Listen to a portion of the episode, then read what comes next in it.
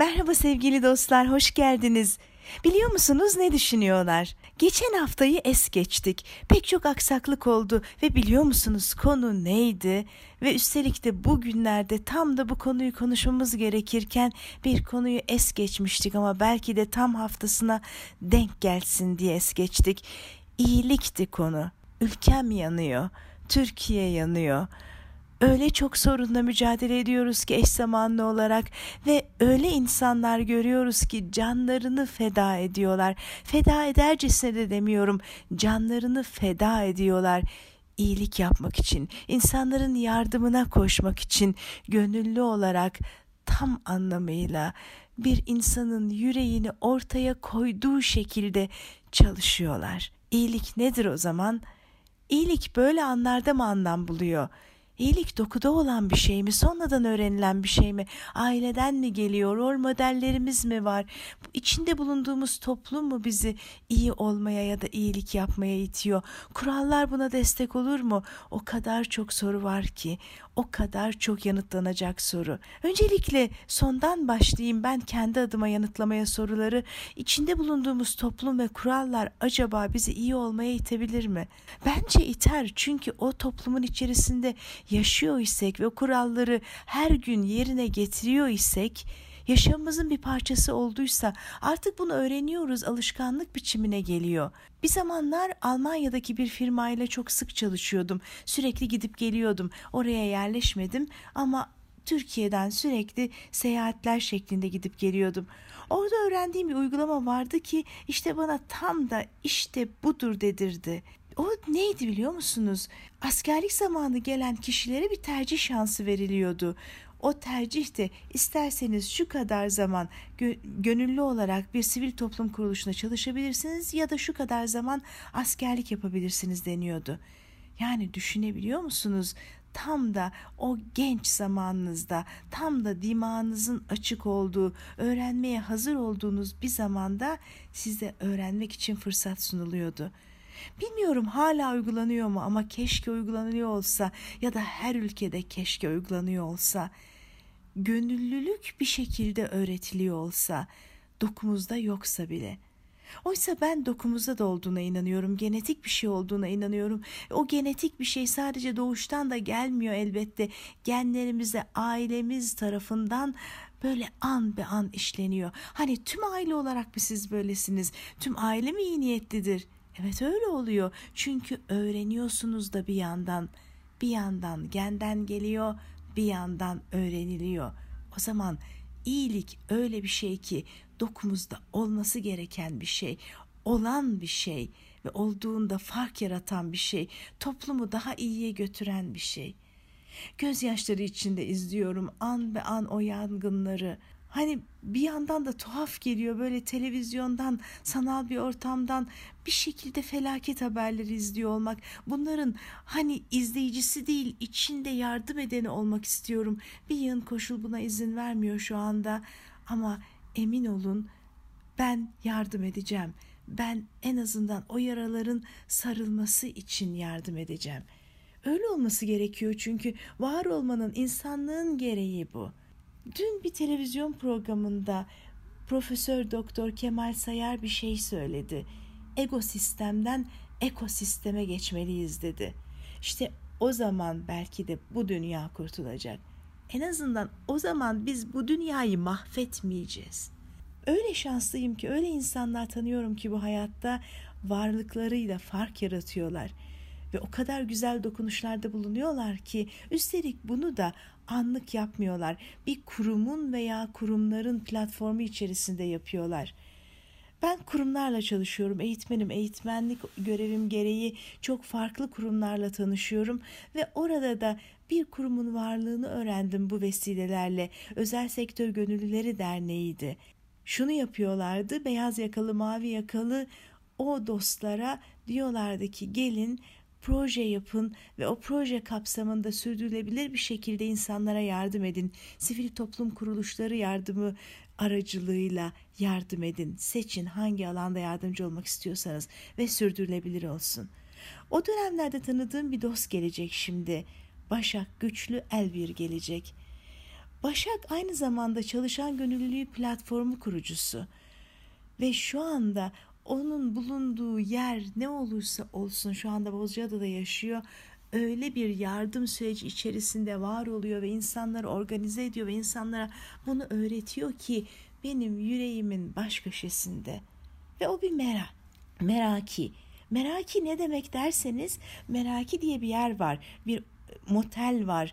E, Bozcaada'da zaten Başak da Bozcaada'da yaşıyor ama sadece ortağı olmak, merakinin işletmecisi olmak değil görevi aynı zamanda o bir meraki. Meraki ise bir işi ruhunu katarak, yaratıcılığına teslim olarak ya da aşkla yapmak, ona kendini vermek demek. Kendisini tanımlarken de zaten Başak aşkla yaptığım işle anlam buluyorum. Akışta kalmaya çalışan, ada seven, hayata hep iyi taraftan bakan birisiyim diyor. Eğer tünelin ucundaki ışığı görmezsek zaten var olamayız ki, bu hayatı anlamlandıramayız ki.'' Ve ben gerçekten bugün konuşurken düğüm düğüm boğazım. İşte özür diliyorum. Bazen böyle oluyor. Bunca acı yaşanırken iyilik tarafında olmak, iyi olmak fark yaratıyor. Belki de tam anına, tam zamanına geldi bu program. Düğüm düğüm olan boğazım için özür diliyorum ama insan olmanın gereği herhalde budur değil mi? Dostlar, bugün iyilik konuşuyoruz. İyilik iyi olmak için, iyi insanlar olmak için, iyiyi yaratmak için. Ve şimdi sözü ben Başak'a veriyorum. Başakçım, söz sende canım.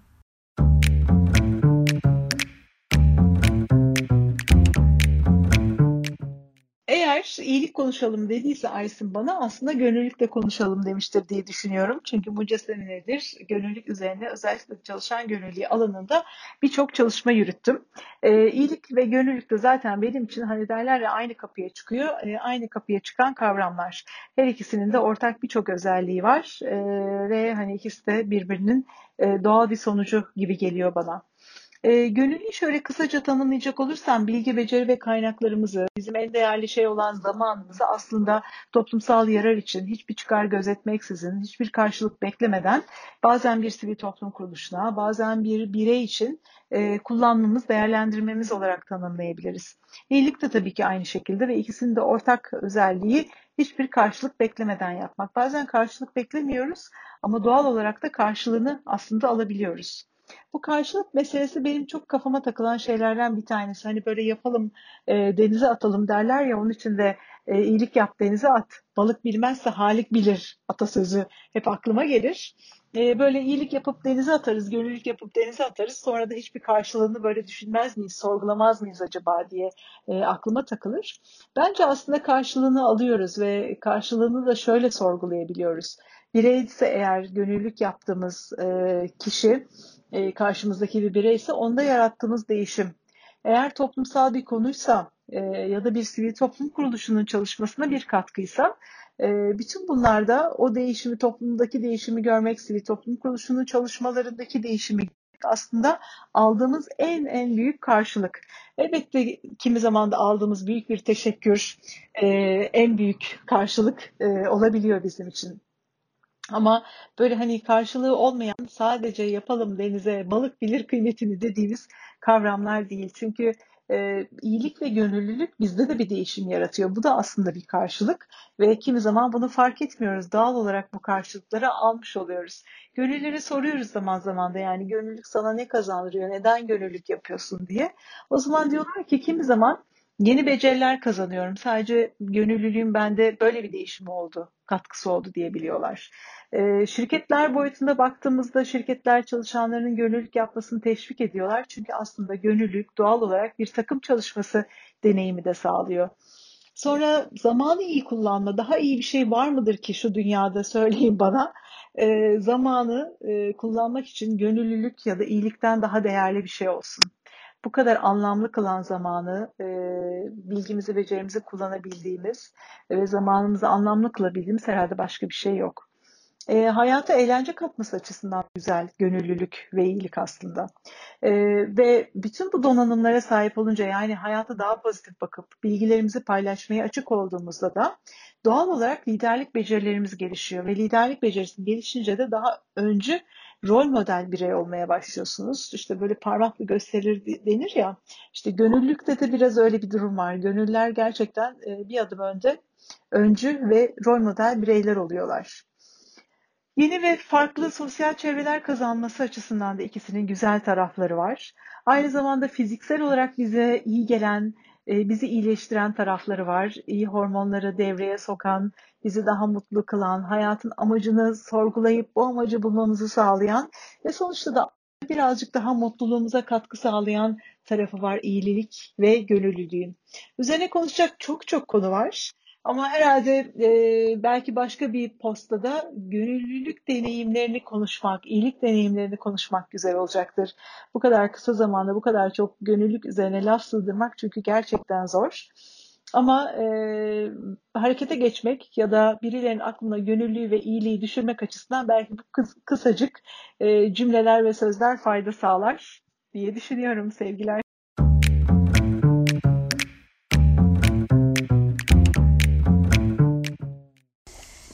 Çok önemli sorular sordurdun Başakçım yine bize. Önemli sorulardan birisi de iyilik karşılıksız mıdır acaba? Ya da biz karşılıksız olduğunu iddia ettiğimizde bile bir karşılığı yok mudur ki onun? Ben olduğuna inanıyorum. Yani şu şekilde olduğuna inanıyorum. Maddi bir karşılığı değil elbette ama manevi bir karşılığı var. İyilik yapmaktan doğan bir haz ve bütünleşmişlik hissi, faydalı olmanın getirdiği o inanılmaz bir mutluluk duygusu ve bütün bunlar evet hormonlara da yansıyorlar ve daha sağlıklı bireyler oluşturuyorlar. Daha sağlıklı bireyleri özellikle söyledim. Daha sağlıklı kişiler demedim. Yani birey bir toplumun üyesi. Yani o toplum neyse hani bir ülke de olabilir, bir şehir bile olabilir ya da bir kurum olabilir. İnsanlar iyi ise, destek vermekten hoşlanıyorsa, birbirlerine iyilik yapmaktan hoşlanıyorsa bir kurumda dahi işler durmuyor ki boşluğu birisi dolduruyor. Bir yönetim danışmanı ve davranış bilimleri uzmanı olarak benim kurumlara anlatmaya çalıştığım bölümlerden birisi de bu. Yani benim işim değil ki bu bana ait değil ki deyip sırtını dönüp çeviren insanlardan oluşan kurumlar eninde sonunda batacaklardır. Öyle ya da böyle batacaklardır. Maddi olarak, manevi olarak. Ama benim işim olmasa da bir boşluk varsa ben onu doldurmalıyım. Bir eksik görüyorsam ben onu gidermeliyim. Bunu da kendime prim almak için, prim yapmak için yapmamalıyım. Bunun hazzı yeter bana diyebiliyorlarsa işte o zaman aile gibi kurumlar oluyorlar. Çok seneler öncesinde bir kurum çalışmak için beni davet etmişti ve ben onları incelediğimde kurumun yapısı nedir, nasıl insan seçiyorlar, nasıl çalışıyorlar diye Sonunda şöyle sormuştum ona. Beni niye çağırdınız ki demiştim. Siz bulmuşsunuz işin sırrını. E o zaman bu yolda devam edin. Sadece diyeceğim odur.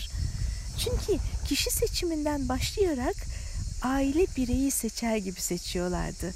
Burayı bir aile evi, kendi yuvası gibi benimsiyor mu kişi? Ve benimseyip de buna uygun nitelikte mi kişi? Yani bunu süreta, sahtekarlıkla mı yapıyor yoksa Gerçekten gönlü bunu mu istiyor? Kolay değil değil mi? Hem böyle insan bulmak hem de böyle insan seçmek. Bunu söyleyince de umutsuzluğa düşürmeyeyim sizi. Kolay değil gibi geliyor diyeyim sadece. Oysa özümüzde var sevgi.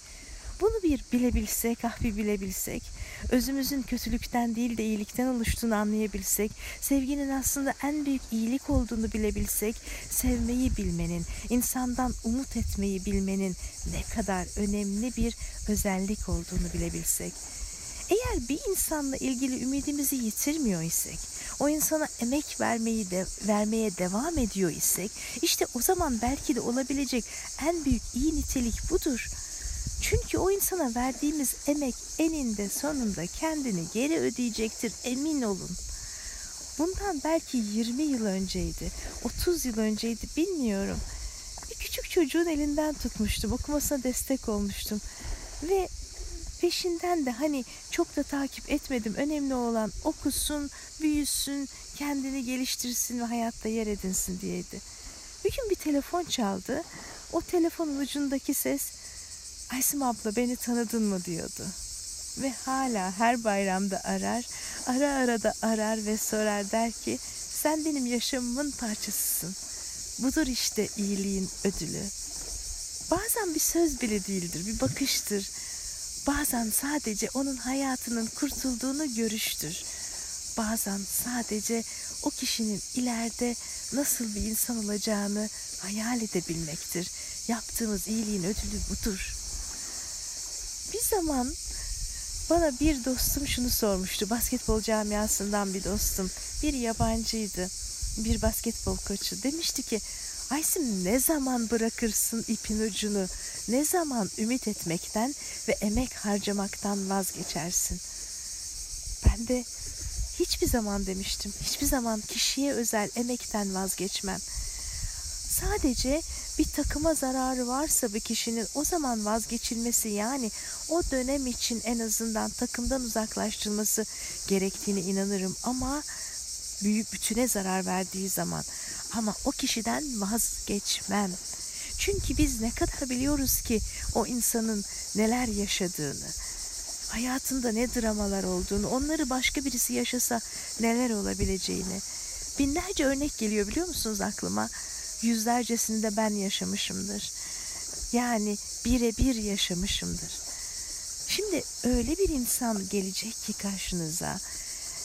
Dedim ya size hani insanları düşünürken ya da bu programın konusu olan iyiliği düşünürken bir anda sökün etti isimler aklıma. O isimlerden birisi şüphesiz ki Alaaddin Yakan'dı. O bir basketbol koçu ve ben onu düşündüğümde iyiliği düşünüyorum. İyi insan olmayı düşünüyorum. Yapılan iyilikleri düşünüyorum. Verdiği emeği düşünüyorum. Bunlar geliyor aklıma. Öyle bir insan çünkü o. Alaaddin abicim 42 yıldır her seviyede, her ligde antrenörlük yaptı. Ve o kendisini anlatmayı sevmiyor ama ben onun için birkaç cümle söyleyeceğim. Öyle bir tevazu içinde yapıyor ki işini ve bunu yaparken de öyle güzel dokunuşlarla arka planda o kadar büyük değişimler yaratıyor ki hani buzdağının görünen tarafına bakmayın buzdağının alt tarafına bakın perdenin önünde olmayı sevmeyip perdenin arkasında bir cümleyle, bir kelimeyle insanların hayatlarına yaptığı dokunuşlarla fark yaratan bir insan Alaaddin abi. İyi ki öylesin, iyi ki varsın, iyi ki tanıdım seni. Daha nicelerini de tanıklık etmeyi diliyorum, istiyorum, gönülden yanında olmayı diliyorum. Sevgiyle sözü şimdi Alaaddin Yakan'a bırakıyorum.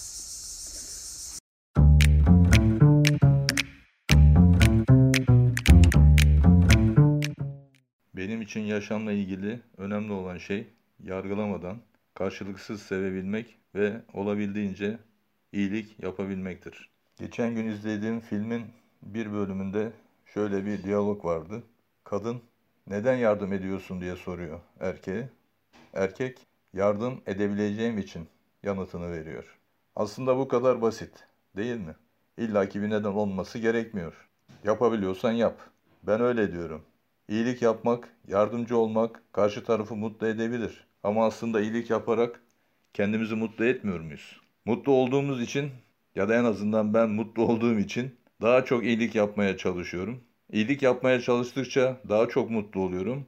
Daha çok mutlu oldukça daha fazla iyilik yapmaya çalışıyorum. Deniz Yıldızı hikayesini bilir misiniz?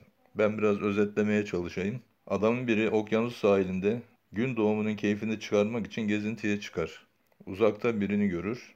Biraz yaklaşınca sahile vuran deniz yıldızlarını okyanusa atan bir çocuk olduğunu fark eder. Çocuğa yaklaşarak neden deniz yıldızlarını okyanusa atıyorsun diye sorar. Çocuk güneş yükseldi mi sular çekiliyor. Onları suya atmazsam susuzluktan ölecekler diye yanıtlar. Adam sahil kilometrelerce uzunlukta binlerce deniz yıldızı var hangi birini atacaksın? Ne fark edecek diye sorar. Çocuk bir deniz yıldızını daha okyanusa atar ve bak bu deniz yıldızı için fark etti der. 42 yıldır her seviyede antrenörlük yapan bir insan olarak bu tür örneklerle çok fazla karşılaştım. Onlardan bir tanesini yine anlatmaya çalışayım.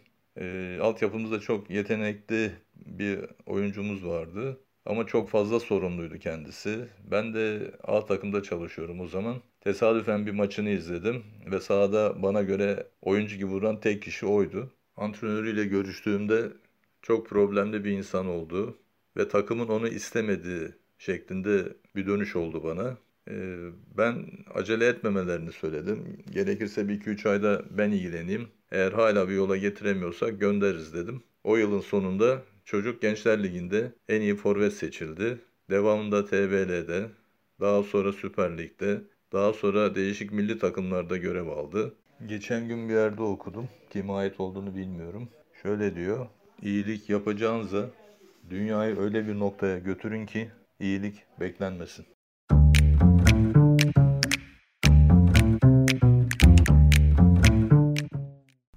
İnsanlar konuştuğunda yürekleriyle konuşurlar. Onların yüreklerini görürsünüz. Öyle bir insandır Alaaddin abi. Diliyorum daha çok birlikte çalışmamız, paylaşmamız mümkün olsun Alaaddin abicim. Dilinize, yüreğinize sağlık. İşte ben öylesi güzel insanları yüreklerinden öpüyorum. İyilik yapan, iyi olan ve bu toplumu farklılaştıran, iyiye güzele götüren insanları yüreklerinden öpüyorum. Lokman Hekim demiş ki iyilik insanın emniyet kemeridir. Bence insanlığın da emniyet kemeridir.'' Ve biz gerçekten fark yaratacaksak yol budur zaten. Karşılıksız yapıldığında hele o kadar değerlidir ki bir film var iyilik bul iyilik yap diye. İngilizce ismi de Pay It Forward. Yani önce siz iyilik buluyorsunuz sonra iyilik yapıyorsunuz. Hikayesinde de şöyle bir şey var. Bir okul ödevi var ve çocuk bu okul ödevini alıp bir iyilik zinciri yaratıyor. Kendisinin yarattığı bir proje bu. Bir kişi üç kişiye ya da daha fazla kişiye fark etmez keşke daha fazla kişi olsa iyilik yapıyor ve karşılığında aslında bir şey beklemiyor. Psikolojide karşılıklılık ilkesi diye bir şey vardır. Yani birisi size iyilik yaptığında boşluğu hissedersiniz ve karşılığında bir şey yapmak istersiniz. Okuyun de, derim o konuyu. Çünkü o konu o kadar önemli ki pek çok şey onun üzerine kuruludur bu hayatta. Kullandırtmayın ama farkında olun ve insanlara iyilik yapmak için istiyorsanız o zaman değerlendirin bunu. İşte o ilke gereği insanlar da bunun karşılığını vermek istiyorlar. Biz ne yapabiliriz size diyorlar. Diyor ki iyilik yapan bir şey yapmana gerek yok. Özel bir şey yapmana gerek yok. Sadece al bunu bir görev olarak sen de ihtiyacı olan birisini gördüğünde karşılıksız iyilik yap. O zincir devam etsin yani. O zincir bu şekilde başlıyor ve sürüyor. İyilik bul, iyilik yap. Kevin Spacey, Helen Hunt ve Haley Joel Osment'ın başrollerini paylaştığı bir filmdi. İzleyin derim, mutlaka izleyin. İyilik bambaşka bir duygudur çünkü ve farklılaştırır insanı. Bazı insanlar da vardır ki ismini duyduğunuzda daha zihninize görsel olarak siması geldiğinizde iyi hissedersiniz. İyilik yapmanın bin bir çeşidi vardır çünkü parasal yardım, işte emeksel yardım, bazen de öyle insanlar vardır ki sizi iyi hissettirirler, varlıkları yeter. Onu gördüğünüzde neşelenirsiniz, onu gördüğünde pozitif duygularla dolarsınız. İşte öyle birisi şimdi gelecek olan İnci Yalçınkaya. Bir anlamda meslektaşım çünkü eğitmen ve aynı zamanda hikaye anlatıcısı o.'' öyle özel ve güzel bir insan ki kendisini tanımlarken kendisi öyle tanımlamasaydı bile kendisini ben öyle tanımlayacaktım onu. Meraklı. Öyle bir merak ki bu. Çokça fayda yaratan ve çoğaltan bir merak bu. öyle meraklı olduğu konular var ki en çok nasıl diye soruyor çünkü. Bu bir magazinel merak değil.'' Bir yerde bir şey olurken öte yanda başka bir şey ondan etkilenirken neye dönüşüyor bu nasıl oluyor diyor. İşte bilimsel düşünce de bu değil midir zaten? Öğrenmeye meraklı bir can o. Öğrenmeye ve öğrendiklerini anlatmaya meraklı. Öyle de güzel bir anlatıcı ki saatlerce dinlersiniz onu. Ve o saatler nasıl geçer anlamazsınız. Ah işte o güzel yüreğe sözü veriyorum şimdi ben İnci Yalçınkaya'ya. İncim anlat bakalım bize iyilik nedir acaba?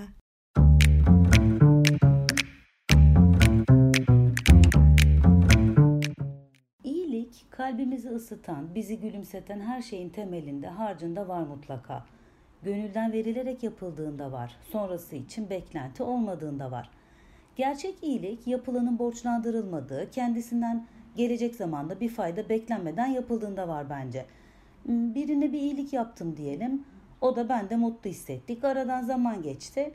Aynı kişinin bir davranışını fena halde içerledim. Hemen aklıma vaktiyle yaptığım iyilik geldi ve içimden e, ben onun için şöyle bir şey yapmıştım. Bu davranışı hak etmedim diye geçirdim. Geçmişte yaptığım o iyiliği beklentisizce yapmış olsaydım bugün aklıma gelir miydi? Bugünkü durumu değerlendirirken geçmişte yaptığım iyilik neden aklıma geliyor? Unutmuş olmak, hiç hatırlamamak, gönülden yapılan iyiliğin gereği mi acaba? İyilik ne zaman gerçek bir iyilik olur? Beni, iyilik yaptığım kişiyi, diğerlerini nasıl etkiliyor? Bu iyilikten zarar görenler olduysa buna iyilik diyebilir miyiz? Örneğin markette kasa kuyruğunda tam da sıra bana gelmişken elinde birkaç parça ürünle telaşla biri gelip de e, son derece de kibarca acelesi olduğunu söyleyip hemen ödeme yapmak için izin istese ben de ona izin versem ikimiz de mutlu oluruz. Da sırada arkada bekleyenler onlar da mutlu olurlar mı acaba? Ya da ikinci senaryo izin isteyen kişiye sıramı verip kuyruğun en arkasına geçmek. Yine de göremediğim bir mağduriyete neden olmuşsam umarım fark edip düzeltme fırsatım olur. İyilik yap, denize at, balık bilmezse halik bilir demiş atalarımız. Bazen en beklenmedik zamanda, en beklenmedik durumda bir derdimiz çözülü verir ya. Her kimin duasıyla olduysa bu, ona da ferahlık dilerim. Kimin yaptığı bilinmeyen iyilikler var. Ne güzeller onlar. Ekmek fırınında askıya ekmek, simit bırakmak, askıda fatura ödemek, sokak hayvanlarına mama, su vermek. Sokakta hiç tanımadığımız insanlara, özellikle de yaşlılara yardım etmek. Aa yaşlı deyince aklıma bir şey geldi. Bunu mutlaka anlatmalıyım size. Bir ay kadar önce sokakta hızlı adımlarla kafamda kim bilir hangi düşünceler ilerlerken yaşlıca bir çift gördüm ileride. Amca ile teyze. Kaldırımdalar, telaşlı görünüyorlar. Tam da yolumun üzerindeler. Yanlarına gelince durdum. Amca da maske yok, ceplerini karıştırıyor ve söyleniyor. Nasıl unuttum, nasıl yaparım bunu ben? Tabii tahmin etmek zor olmadı. Maskenizi mi unuttunuz amcacığım dedim. Öyle öfkelenmiş ki kendisine. Çok kızarım böyle unutkanlıklara. Şimdi ben yaptım bu kadar kızdığım şeyi. Vay ben bunu nasıl yaptım, nasıl yaparım bunu. Öyle azarlıyor ki kendisini. Ben de yedek maske var deyip hemen çıkarıverdim çantamdan, uzattım. Çok şaşırdılar. Teyze de amca da.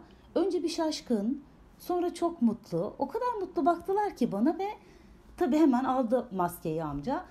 Üzerinde de bir anorak yelek var. Ya dedi işte ben üşürüm diye değiştirdim. Hep montumu cebinde taşırdım. Bunu değiştirdim. Nasıl unuttum?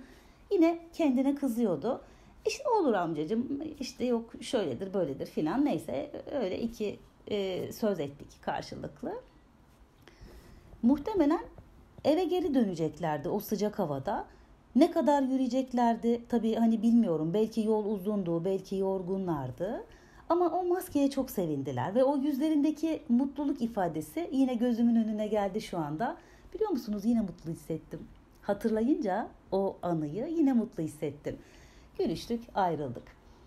Gönülden yaptığımız iyiliklerle hem kendi hayatımız hem diğerlerinin hayatı zenginleşiyor bence. Anlayış, şükran, şefkat duyguları daha öne çıkıyor. Karşımızdakini ön yargılarımızdan sıyrılarak anlamaya çalışmak, şefkati cömertçe çevremize sunabilmek. Ne güzel. Kendimizi de aynı şekilde anlamayı, şefkati kendimize de cömertçe sunabilmeyi kolaylaştırır mı? Bu duyguları daha sık yaşamak, daha sık hissetmek. Kendimize hoyrat mıyız yoksa?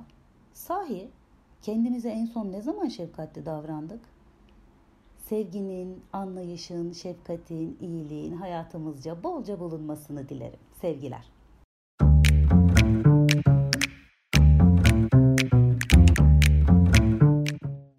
Kendimize şefkat göstermek, kendimize de iyi olabilmek ne kadar zor bir şey değil mi? Ben çünkü öyle insanlar tanıyorum ki iyilik yapmak adına kendilerini feda ediyorlar ama dönüp baktığınızda sonuçta kendileri kalmıyorlar ortada. Sağlık olarak, varlık olarak İşte o da önemli bir denge aslında. Hayat dengeler demek değil mi zaten? Dengeleri tutturamazsak o zaman bu hayatta varlığımızı nasıl sürdürebiliriz ki?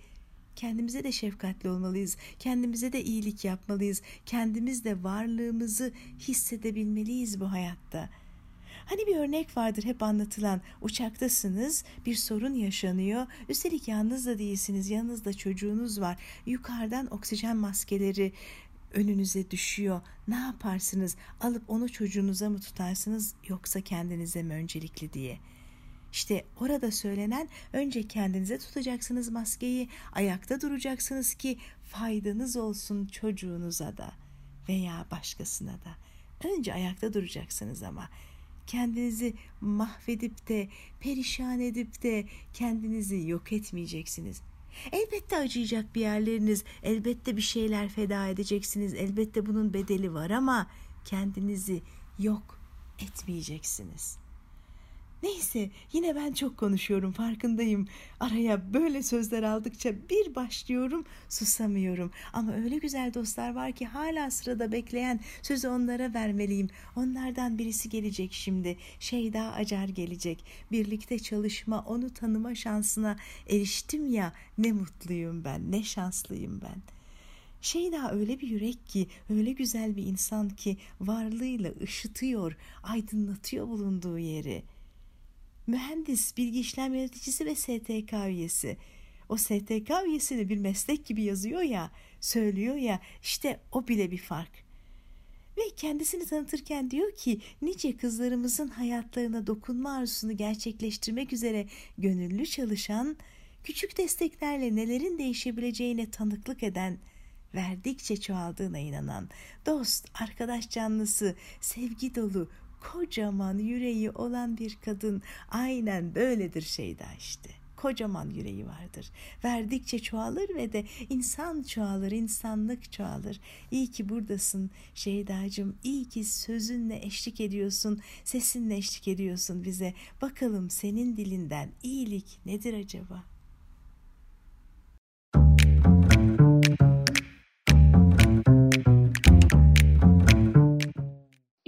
Hiçbir karşılık beklemeksizin yapılan yardım olarak tanımlanmış. Fakat günümüze baktığımda bu durumun tam tersi olduğunu görüyorum. Çoğu kişilerin kendi çıkarları doğrultusunda hareket ettiğine şahit oluyorum. Keşke bu durumu tersine çevirebiliyor olsak. Tam da iyiliğin tanımına uygun olarak hareket ediyor ve birbirimize karşılıklı olarak iyilik edip iyilik buluyor olabilsek. İçimizden hiç kötülük geçmiyor dersem yalan olur. Eğer kötülüğü fark edip iyiliği tercih edebiliyorsak ne mutlu bize. İyilik kötülüğü yok eden, güzel insanların yaptığı, gönlü geniş insanlarda bulunan mutluluk kaynağı. Benim için ise iyilik, yüzümdeki gülümseme, içimdeki mutluluk çığlıkları. İyilikte edep de önemli. İncitmeden verebilmek, verebildiğini şükredebilmek. Her şeyde olduğu gibi iyilikte de denge önemli. İyiliğin de bir sınırı olmalı. Boşuna iyilikten maraz doğar dememiş atalarımız.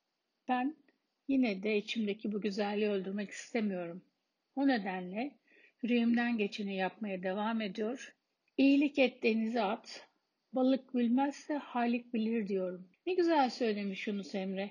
İnsanlara daima iyilikle muamele etmeyi, kendisine kötülük yapanlara daha iyilikle karşılık vermeyi prensip edinmiş. Acı dirilgüm isteyen tatlı dirilsin dünyada. Kim ölümüm isterse bin yıl ömür yürüsün. İyi insan aklına hiç kötülük geçirmeyen saf insan değildir. İyi insan her şeyin farkında olup iyiliği tercih edendir demiş. Sabahattin Ali, iyilik demek kimseye kötülüğü dokunmamak değil, kötülüğü yapacak cevheri içinde taşımamak demektir demiş. Audrey Hepburn, eğer güzel gözlerin olmasını istiyorsan insanlara iyilikle bak.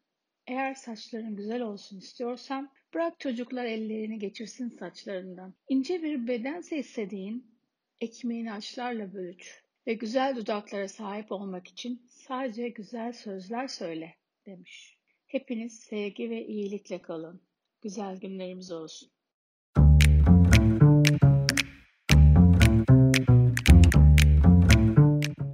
Evet, iyilik bir tercihtir.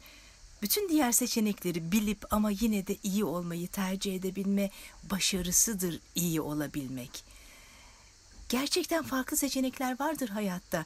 Üstelik de o farklı seçenekler bazen insana öyle ödüller ya da hediyeler sunar gibi olur ki göz kırpar size bir yandan.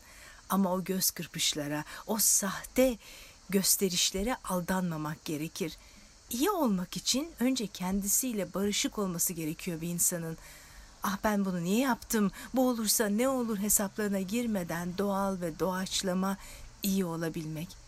Böylesi mümkün. Zaman içerisinde üstelik evrile evrile de mümkün. Bazı insanlar ve hikayeler var ki hiçbir zaman unutulmuyorlar. Duymuş olabilirsiniz ama bir kez de benden duyun istiyorum. Sabrınıza sığınarak. Bir golf oyuncusu, Arjantinli ünlü golfçü Robert De Vincenzo'nun hikayesi. Yine bir turnuvayı kazanmış ve ödülünü alıp kameralara poz vermiş ve kulüp binasına gidip oradan ayrılmak üzere hazırlanmış bir gün. Bir süre sonra da binadan çıkıp otoparktaki arabasına doğru yürümeye başlamış. Yanına bir kadın yaklaşmış. Kadın onun başarısını kutladıktan sonra ona çocuğunun çok hasta ve ölmek üzere olduğunu anlatmış.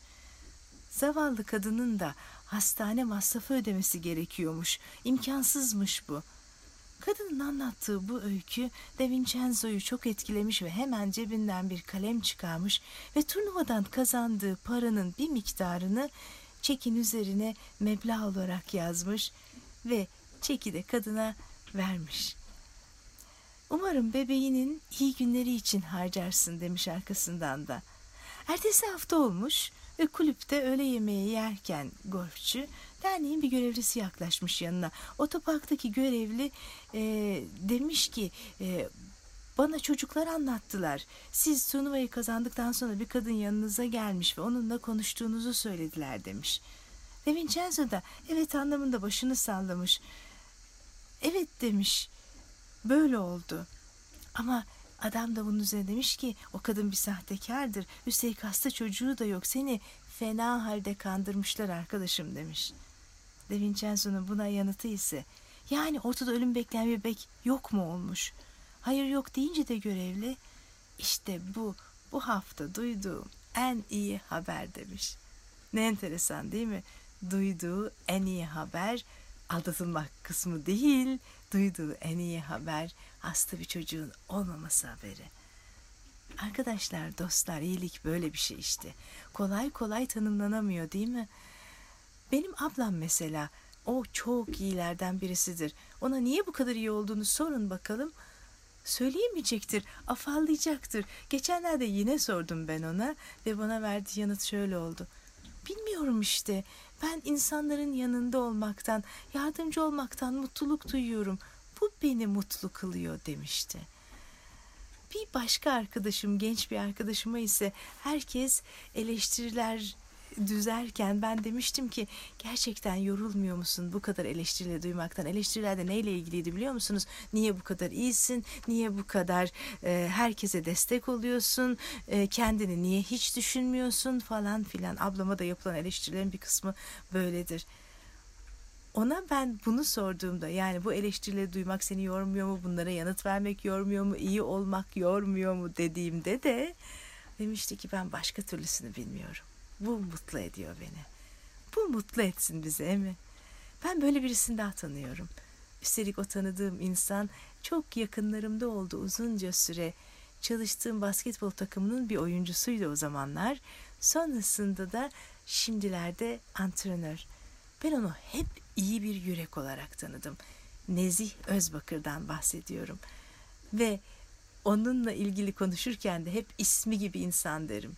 İsmi gibi insan o. Hani iyilik olsa bir insanın ismi o da yakışır ona. İşte Nezih anlatacak şimdi size.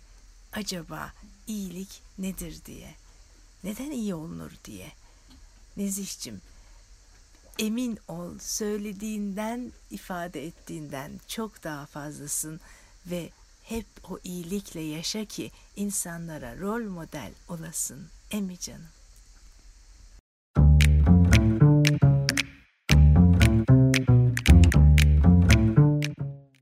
Vücudumuzda var olan mutluluk duygusu iş dünyamızın derinliklerinde kendine yer bularak gerektiği zaman ve yerde mutluluk duygusu ile birleşerek yapılan pozitif girişimdir iyilik. Mutluluğumuzun da özü zaten iyilik değil midir? İyiliği çok uzaklarda aramayalım. İçimizde saklı olan duyguyu etrafımıza yansıtalım. Bana göre iyiliğin alanı tarif edilemeyecek kadar çoktur. İyilik yaptığım zaman içimi çok güzel bir huzur kaplar. Daha da pozitif olurum ve bu pozitif enerjimi çok geniş olan çevreme de yansıtarak huzur bulurum. Ben bu denli aktiviteler arasında kendimi adeta göklerde uçar hissediyorum. İyilik paylaştıkça, yardımlaştıkça büyüyerek insanın ruhunu geniş alanlara yayma çabam hiçbir zaman eksilmediği gibi daha da sınırlarımı inanılmaz derecede yükseltmektedir.